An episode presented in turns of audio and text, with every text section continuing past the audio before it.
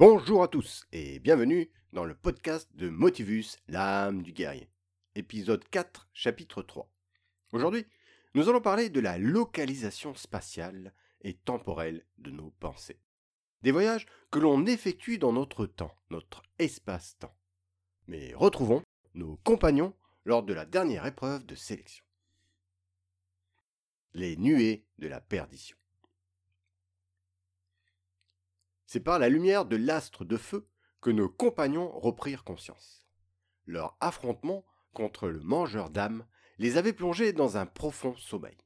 Le monstre semblait vaincu. Mais il fallait réagir rapidement. Des rugissements se faisaient entendre des profondeurs. Et l'ouverture, provoquée par l'explosion, commençait à se colmater. Au risque d'emprisonner une fois de plus nos jeunes guerriers. Tout le monde semblait encore vaillant fort de cette victoire sur le mal. La trouée, provoquée par l'effondrement, leur permit de s'extraire de ce piège mortel. Il faut faire le point quant à la direction à prendre. L'orientation est primordiale si l'on veut survivre dans ce milieu hostile, dit Scarabée. Le grand soleil est face à nous et la chaleur est bien présente.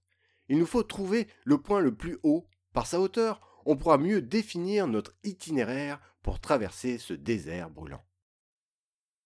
Sur l'horizon, on pouvait distinguer un pic immense dominant la mer de sable.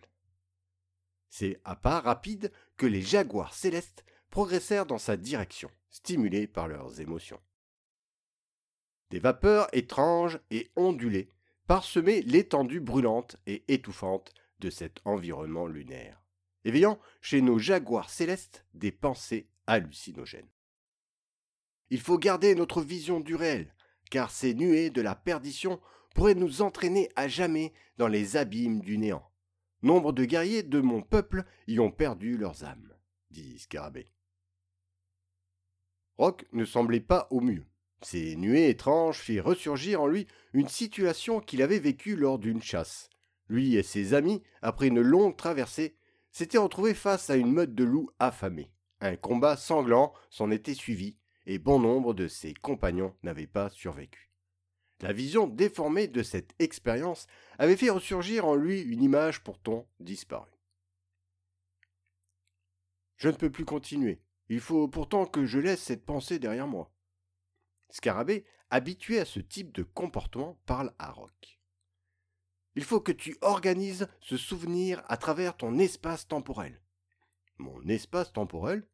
Oui, cela correspond à la vision que tu as par rapport à ton passé, ton présent et ton futur. Où se situe cette image quand tu penses à cette expérience et que ressens-tu? Elle se trouve devant moi. La peur et la tristesse m'envahissent.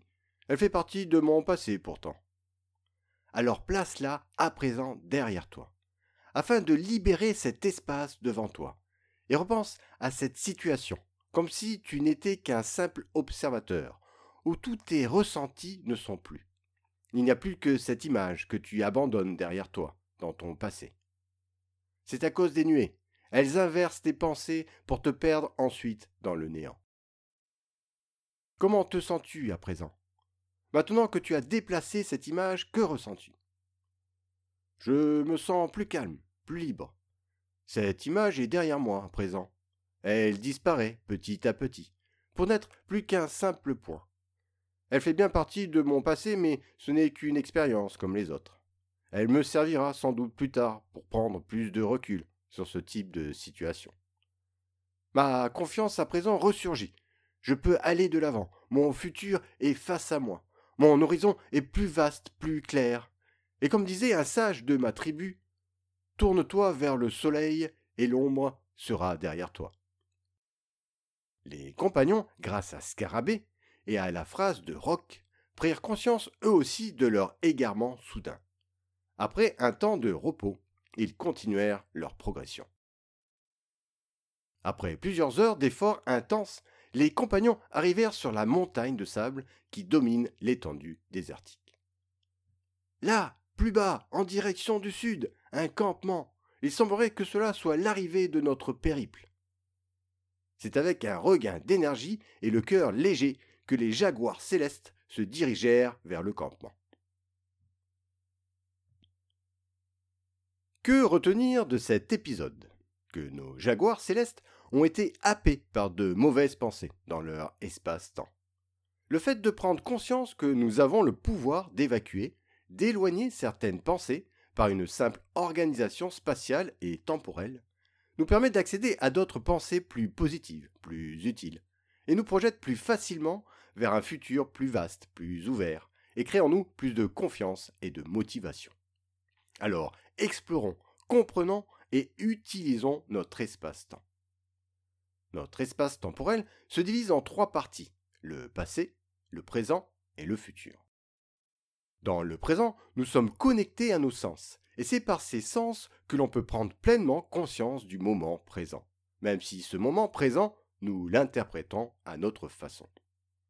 Dans notre passé et notre futur, nous sommes connectés à notre mental, à nos pensées. Nous imaginons notre vie par des souvenirs, des désirs, comme un rêve éveillé, un peu comme on a pu en parler dans le pouvoir de la visualisation. Pour utiliser pleinement cet espace temporel, notre espace temporel, nous allons surtout aborder le côté mental, donc plus le passé et le futur. Des méthodes simples comme l'orientation et l'organisation de nos pensées et celle du pont vers le futur vont nous permettre d'éclaircir et d'étendre un peu plus encore notre espace mental, qui est bien plus vaste que l'on ne croit. Avec la méthode de l'orientation spatiale et temporelle de nos pensées, il faut tout simplement localiser mentalement où se situe pour nous notre passé et notre futur dans notre espace-temps, afin d'accorder nos pensées avec nos paroles, pour les orienter dans la meilleure direction, la plus positive, car elles ont un pouvoir de persuasion qui influence directement nos comportements, nos capacités et donc nos performances. Quand on pense ou l'on imagine une action à venir future sur l'échelle du temps, on la visualise souvent devant nous. Quand on se remémore une action qui s'est passée, on la visualise souvent comme une action qui est derrière nous. On peut aussi mettre nos pensées de côté, afin de conserver un espace neutre. Cela nous permet, comme dit l'expression, de se recentrer sur soi-même, et de pouvoir évacuer plus rapidement des pensées néfastes, toxiques. Mais les laisser derrière nous est plus efficace dans le temps. On peut très bien, dans un premier temps, les mettre de côté, puis les évacuer derrière nous. Donc, classer les échecs ou les idées négatives derrière nous nous permet de libérer devant nous un espace plus clair, plus vaste, plus propice à l'action, plus motivant. Comme l'expression aller de l'avant, ou dans sa tête, il vaut mieux avoir une image qui se situe devant nous. Cela nous permettra d'avancer, de se projeter plus facilement sur nos désirs, nos objectifs. Certains sportifs savent, grâce à l'apprentissage de cette méthode, que se remémorer une expérience négative face à eux les programme directement vers un nouvel échec.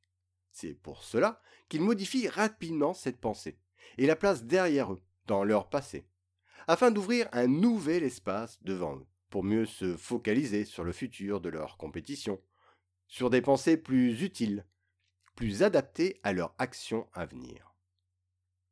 Grâce à certaines phrases, on peut facilement organiser ces mauvaises pensées. Comme par exemple, il faut que je laisse cet échec derrière moi. Que le futur est devant moi. Ou laisse derrière toutes ces mauvaises idées. Ou aller de l'avant.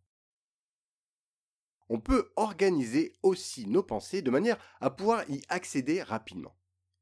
Pour ma part, quand je souhaite accéder à une pensée, c'est par les mots que je me dis intérieurement ou visuellement que je déclenche une image, représentant une expérience, une étape de ma vie.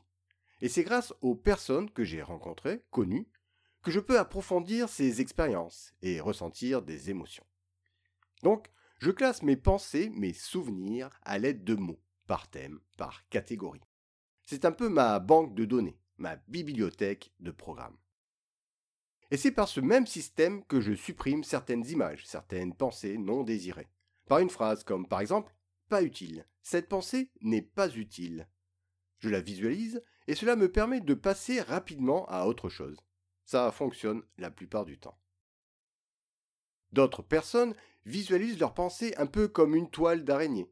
Face à eux, ils imaginent des portes représentant des situations, des expériences, des peurs, des croyances, des ressources.